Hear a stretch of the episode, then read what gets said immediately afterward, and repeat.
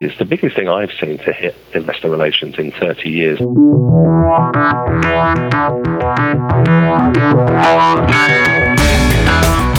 You're listening to the Ticker Podcast from IR Magazine, a roundup of this week's leading stories and industry comment from the world of investor relations.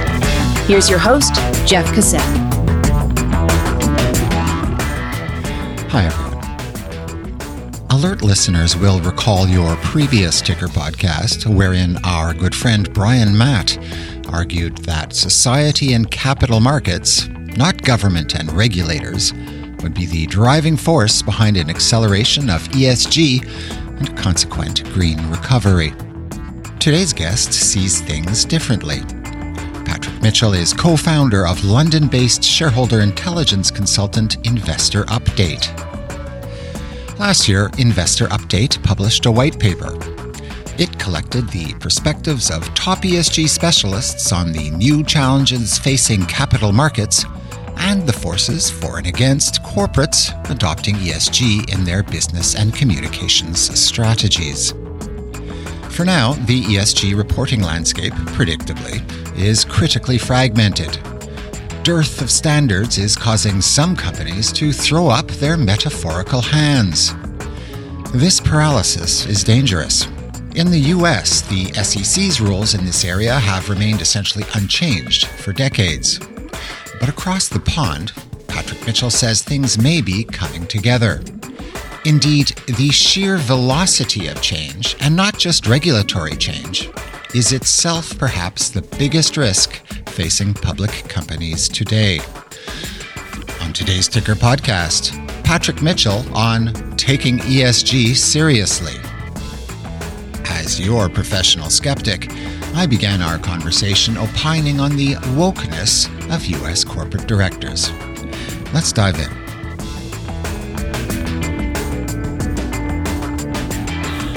I want to ask you about your clients, essentially. Um, your your clients. I mean, are, are they starting from scratch? I guess there's a difference between the UK and the UK, but uh, a year later, you know, we've been into this. I mean, certainly investors are aware of uh, the relevance of ESG data, but my apprehension is that directors and companies aren't. Yeah, it's a really good point you make, and and uh, just so you know, we work with companies in the UK, but also across the entire EMEA region. Um, uh, Europe is a big market for us, so we're working in multiple markets where you have um, different frameworks, um, and you also have different understandings of what is important in terms of ESG. So um, the UK now, where you know um, due to Brexit, we're out of um, EU regulation, including some of the regulation that pertains to, to ESG. So it, it will be interesting how um, UK corporates um, move forward in terms of their ESG disclosure. But in terms of continental Europe, they're under a single um, framework which is regulated by the EU. Um, and it's interesting um, how companies just in discussions that we've had with them over the past six to 12 months, how quickly they feel that ESG has come up upon them. It's, mm. it's been like a train that's come around the corner really, really quickly. Um, and that's down to a couple of factors. One, in terms of you know, institutions um, bringing up more in, uh, in whether it's group meetings, one-to-one meetings, um, information requests. Uh, so it, it's questions around ESG are being asked more by the buy side. But then you're also in a situation where you have the regulators are regulating the market a lot more. Um, and we'll see a big see, you know, big change in 2021 come March, where all European institutions will now have to have discussions with their clients, i.e., the beneficial owners, um, and asking them the question, would you like your portfolio to have an ESG focus? So the EU have been very smart in, in terms of uh, putting the onus on um, the investor to spread the ESG message. Um, hmm. Because again, European institutions will be measured on their ESG exposure. And then in terms of corporates, corporates are being regulated in terms of um, their you know, again, depending on the um, sector that you're in, but they're also being um, asked to disclose not just their own um, emissions, their carbon emissions and other emissions, and and other factors uh, in terms of ESG, but they're also having to disclose on behalf of their supply chain. Hmm. So again, uh, EU have been really smart in terms of putting, you know, not having them to uh, to regulate that, but uh, forcing corporates to regulate themselves and to ask the questions of their suppliers. And you know, there are a lot of companies out there. And we, you know, during the white paper that we we published, we interviewed companies such as you know AstraZeneca, Novo Nordisk, BMW, um, Nestle. You know, some of these the supply chain can supply chains can run into tens of thousands of suppliers. So you'll you'll have an issue where a corporate will have to literally line by line, supplier by supplier, have to ask the questions of those suppliers. You know, are you know are you doing the things that you're supposed to be doing? And this is being this is being initiated by by regulators uh, and the government uh, less than sort of organically by capital mm-hmm. markets and and kind of a commitment to ESG by investors.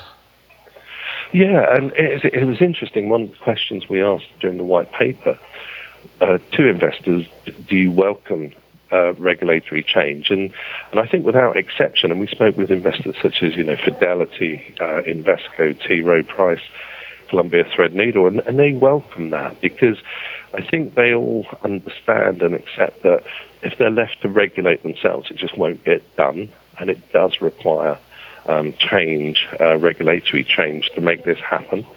You know, and, and we saw, you know, last year we call it the Greta effect that you know the the E part of the acronym was in the press almost on a daily basis, where you know everyone was focused on the environment. But then in 2020, we saw that you know the S part of the acronym came into focus, mm.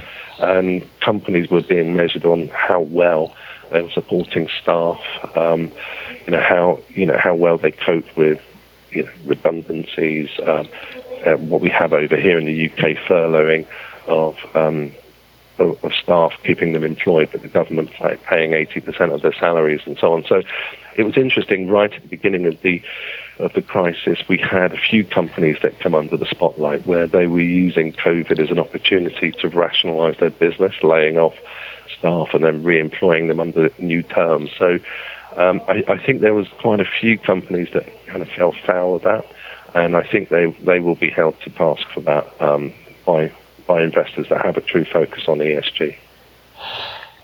Yeah, that is that is kind of an issue. You know, in the very last podcast I, I did, I spoke to someone who who don't don't want to entirely misquote him, but he basically said, you know, governments and regulators, at least in the U.S., are, are just too busy with COVID. He, he made that argument. Plus, plus, you know, they're broke, and, and, and he was he was arguing that it will be capital markets, um, sort of organically, I guess as he said, as a reflection of society that will step up to the plate and, and solve all these issues. Um, you, Warren Buffett takes a different view of that apparently, and, and, and so do you, if I'm understanding you correctly. I yeah, I don't, I don't agree with that at all. I don't think we can rely upon the capital markets to regulate themselves. Um, and I think, yes, under the Trump administration, that would have perhaps been the only way that anything would have happened. And we did see, you know, some big, big corporates actually take it seriously, and, and also some very large U.S. institutions, you know, like Fidelity, Invesco, T. Rowe, um, that have a real focus on ESG and do have concerns. But without regulation, without forcing investors and corporates to change, it just won't happen. but I think with the new administration coming in, um, it's clear that um, that they do have an interest in, in the environment, and um, they will be, you know, signing back up to the Paris Accord and so on. So mm-hmm. I think things will change uh, positively, uh, but they do, they will have to run to catch up in the US. Um, but you've got to remember the big capital flows do come from the US. So um, until they make changes themselves, um, we won't see that in, in the way that we're seeing it, you know, uh, in Europe. So a, a, good example would be, you know, France. Uh, all French institutions, as of 12, 18 months ago, have been regulated to disclose their, their ESG profiles based on the, the investments they, they, that they have. Um, that's happening now across the rest of Europe. So we're making those changes. Um, investors are having to focus a lot more than they once did. And then you'll have that with the new administration in the US. I would imagine that will be replicated. Uh, and then so globally, you'll have investors that will draw the line in the sand in terms of certain investments that they can and can't make. Um, and then corporates which will either make a change, um, either do things that they're, they're required to do, or they'll have to consider going private because uh, there'll be a lack of institutional investment that can invest in them. Huh. Huh. I think I think the private market is is um, I think perhaps just as concerned, maybe even more than the institutional market about sort of ESG issues. Um, I don't know if you have a thought on that. Yeah, I mean, I think everyone has to be concerned, and uh, and again, this is one of the things that come out of the white paper. One of the questions that we asked was, you know, is ESG only for those companies that can afford it, uh, as in that can make those changes, that can suck up the costs, or is it just, you know, um, you know, should, should the small business just forget it? But the, the, the answer uniformly from everyone was like, no, everyone, everyone can make a change, no matter how small, and also, some of the other things that came up from the white paper was know, the whole fact around greenwashing. Uh, mm. Are a lot of companies actually just going about this change to attract these new pools of capital, um, just box ticking and uh, and so on. Um, and it was quite interesting. A, a couple of the interviewees did say, "Look, you know, we really don't care how they got onto the path of ESG because you, you do find that there are a lot of corporates that start off greenwashing and box ticking and then end up saying, well, actually, investors see through that quite quickly. So at least it's actually got them onto the path to actually thinking about they should be doing something about ESG. But as I say, it's it's still a, a relatively young um, you know, industry in terms of, you know, it's the biggest thing I've seen to hit investor relations in 30 years. And I, I've been in IR since the late 80s. Um, and it's, and because it's backed by corporates, because it's the regulators that are pushing this, that it, this is not a, this is not blockchain. This is not Bitcoin. It's not here today, gone tomorrow. This is not a fad. This is real. Uh, and then when you consider the amount of funds that are invested through ESG investment, um, the latest figures are 30 trillion plus globally and growing exponentially. This is not going away. And you look at certain investors such as, you know, T. Rowe, everything that they touch now goes through an ESG filter. The same with Fidelity. Um, we interviewed Invesco. Currently, they have about 3 to 5% of, of their assets under management which have an ESG focus. They've got an ambition by 2023 for everything to go through an ESG filter. So it's serious. And I think for those corporates that think, well, you know, I've got something else to do, I'll do that first and I'll get round to ESG, I, I, I, I think they're making a big mistake because ESG is such a big issue for everyone that if they don't, they'll miss out. They'll be, I always say the first to the table will be fed. And if you allow everyone else to take advantage of, um, you know, taking ESG seriously and, and then benefiting from that. And it's not just what you can gain in terms of additional pools of capital, it's protecting what you've got. Mm. And I think a lot of companies don't recognize that, and that's that's the problem. Is that you know we're speaking with lots and lots of companies now, and some of them are in you know high high carbon emitting sectors where they're worried about the current levels of investment that they have, which will be forced to rotate purely because there'll be a whole change in policy for those institutions where they can't you know, invest in certain classes of companies. How far away are we? And the velocity of change, as you say, is, is surprisingly quick, but how far away from sort of ESG just being mainstream and, and, and not yeah, even. Mainstream, yeah. yeah. I mean, this came up in the white paper as well in terms of many institutional investors have, have mentioned or, or have felt that they don't see the ESG acronym existing beyond the next three to five years because it will just be investing. Huh. Uh, and it will just be the way that we invest. Um, and it will just be a sustainable part of, you know, building your risk profile when you're looking at, at a company. You know, when you're doing your analysis, it will just be part of that. That will be one factor that you look at, but it will be a very important one. So I would say in the next three to five years, it will be mainstream. So, so companies who are companies a lot of time. to- Yeah, to- yeah. yeah. well, sort of two questions. It looks like the European countries are going to have an advantage here over the United States, uh, no matter what it does, um, because they're, uh, to use a phrase, kind of still peeing in the pool and, and not really getting getting woke. But I mean, what happens to companies that that ignore this, or at least you know a, a, a- approach it oddly? I think it's an existential question they need to ask themselves. Is that is it is it going to literally affect American companies, uh, uh, companies based in America? That Well, absolutely, it, it will. If you think that, you know, and- and obviously to a lesser degree, but as I say, with the new administration coming in, it's America will just be catching up, and they're not. You know, yes, they are far behind. It, I think there's two schools. Though the believers and the non-believers, the, the believers who believe that ESG is the way forward, that every company has to change and will have to change, and there's been studies done for those companies that do take ESG seriously, they tend to be you know, better companies, more profitable companies. Because if you if you consider there's various factors that if you don't conform, uh, access to capital will cost a lot more. So just traditional lending, again, in, in Europe, companies are now um, rated based on their ESG profiles. So those with poor ESG scores pay more money to, to borrow money. Uh, access to green bonds will just not, you will not have access to them if you don't have a decent ESG profile. Regulation, again, you can have regulatory change. You'll be forced to do things. You'll be taxed more if you don't, if you have a poor ESG score. And finally, in terms of institutional investment, there'll be certain institutions, and a lot of them, I, I think this is going to happen a lot, where the uh, ESG um, governance will, will say, no, no, no, you, here's a list of companies that you cannot invest in. Um, portfolio manager. This is, you know, this is the line in the sand. You, you, these are the companies that you can and these that you can't. Um, and and I think that's the way it's going to be globally, ultimately. uh, sort of a, an exclusionary model, essentially. Yeah, absolutely. Because uh, uh, and you know that's one thing that ESG currently is. It's um, so, for instance, SRI was exclusionary. If you fell into certain categories, um, you were just not investable.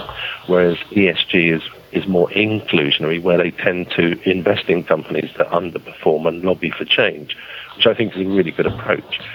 But more and more funds are having specific lines in the sand where it will be, you know, if you, you know, mine coal, if you drill for oil, you know, if you make conventional, uh, if you make um, weapons, um, all of these things, there will be lines in the sand. So, the, but there will be degrees of ESG, what we call light touch, and then ESG focused investment. So, um, it will depend from institution to institution, fund to fund, the level of ESGness um, that there will be. But again, for, for a lot of companies, uh, for a lot of investors, um, there will be a certain class of, inst- of corporate out there that will just not be investable. Um, and it will be interesting to see uh, how they raise capital. I was speaking to a fund manager who invested in companies that, that weren't doing very well on their, their ESG reporting uh, strategy, um, but they engaged with them because their philosophy was, and gosh, I can't remember his exact term, but it was okay, here are companies that are, we're going to be on the ground floor. The, these people are still not uh, developing a, a, a sens- sensible ESG strategy. We're going to sort of advise them a little bit. And, and, um, once they do have an ESG, we'll, be, you know, on the ground floor, one of the first investors. And that's kind of our strategy. investing. Yeah. Yeah. There's a lot of institutions out there. They consider it value investing. They're looking for, for companies that underperform in terms of ESG. Yes. As you say, get in on the ground floor. These companies aren't best priced, and it, it gives them a great opportunity. So, yeah, there's a there's a big market for that.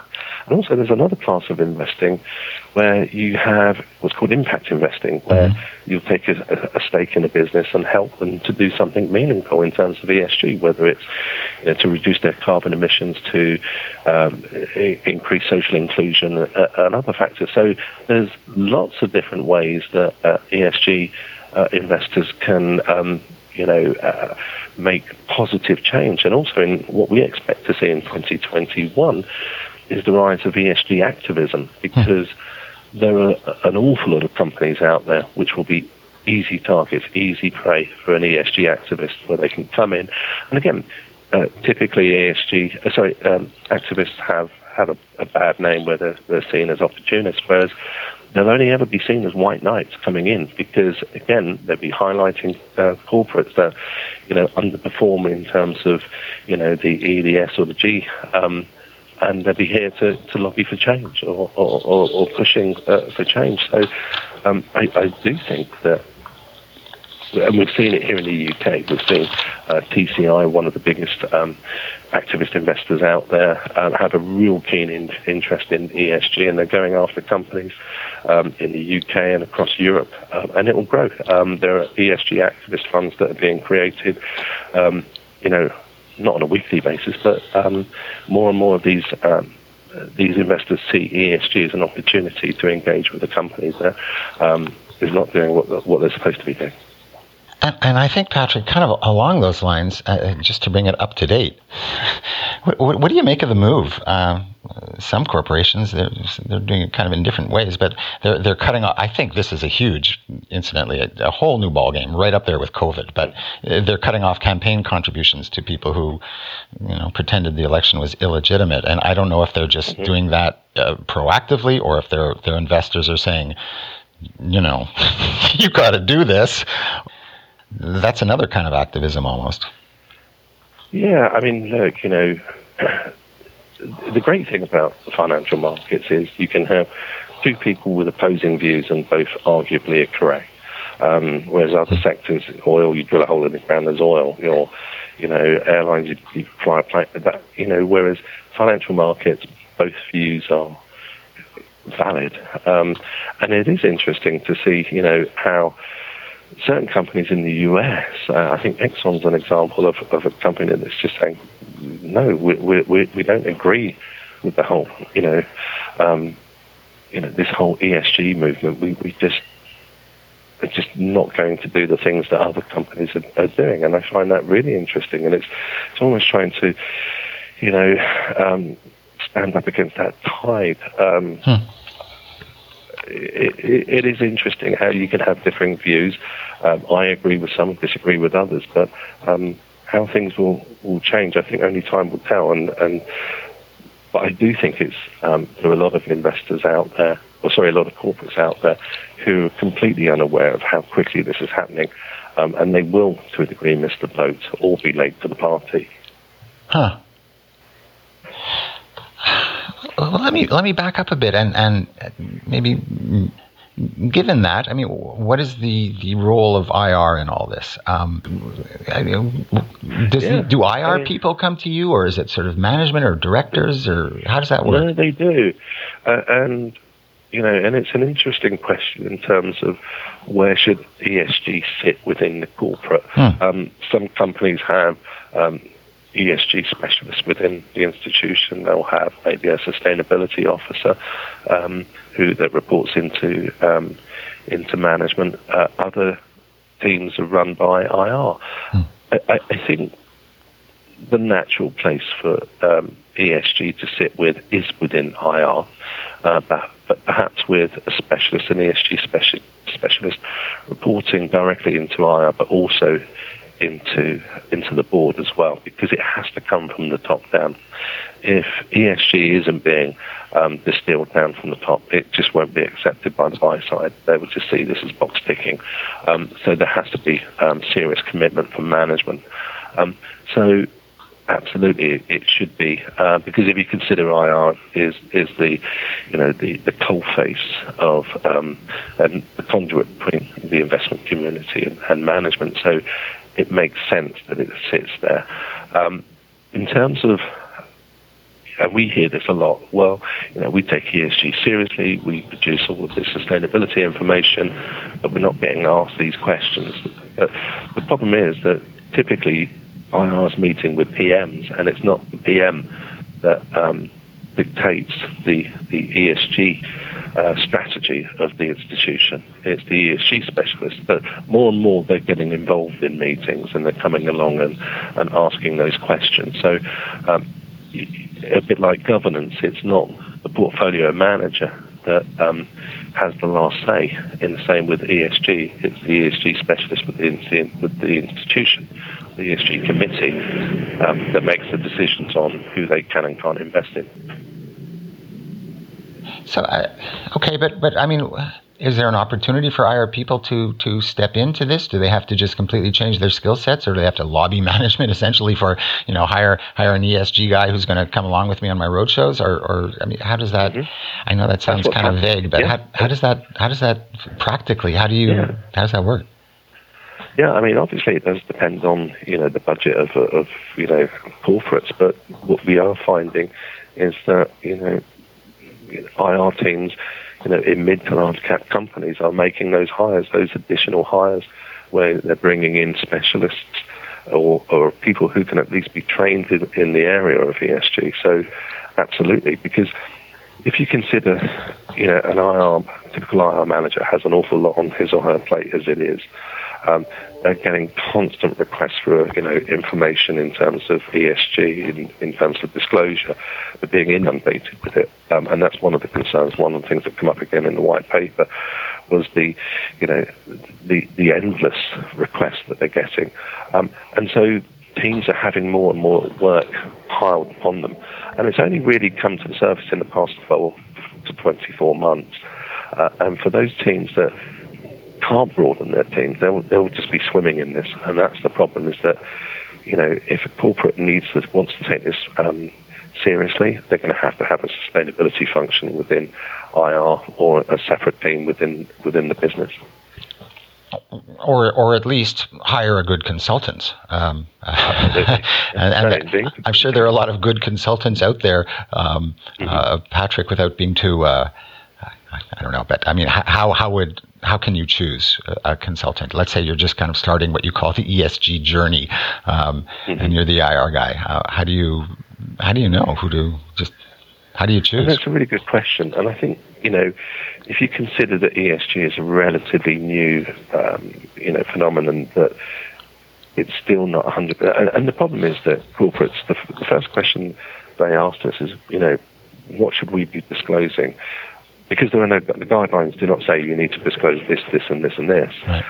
So there are no set standards. So people are really uh, the problem with with corporates is that they they don't necessarily know where to start, um, and they also don't know how well they're doing because using a an ESG score to benchmark how successful your ESG disclosure is. We all know the, the issues around, you know, you can get a AAA from MSCI and a severe from Sustainalytics. You know, Tesla is a great example of that. So um, what we do, what we developed um, earlier in the year was a way to measure the level of ESG ownership in in our client and then measure that against a, a, a, peer group and also the market. And that gives you a really good indication because you're not just relying on, on a single ratings agency, you're relying on the investment um, uh, you know, savvy of, of hundreds of investors that have chosen to invest through ESG focused investments. So we feel that measuring the ESG level of investment is a far better way than looking at a single score. So that's a good starting point. And then on the back of that, you need to then take a look at the overall ESG disclosure. Um, because what we, we would never do as a business, and I think there are a lot of advisory firms out there that are not best placed to do this, is to tell a company what their ESG strategy should be. But there are companies out there, including ours, that are well placed to actually tell you what you should and should not be disclosing and how you should be doing that.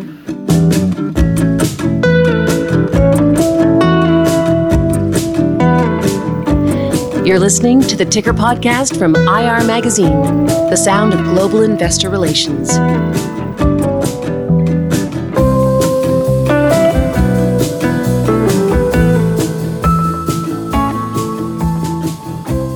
The whole paper looks at some of the uh, uh, uh, forces for and against companies uh, adopting an ESG strategy, and one of the things you pinpoint is is the ratings providers, and and they look at them and they go, you mentioned Tesla, and they go, we don't know what to do.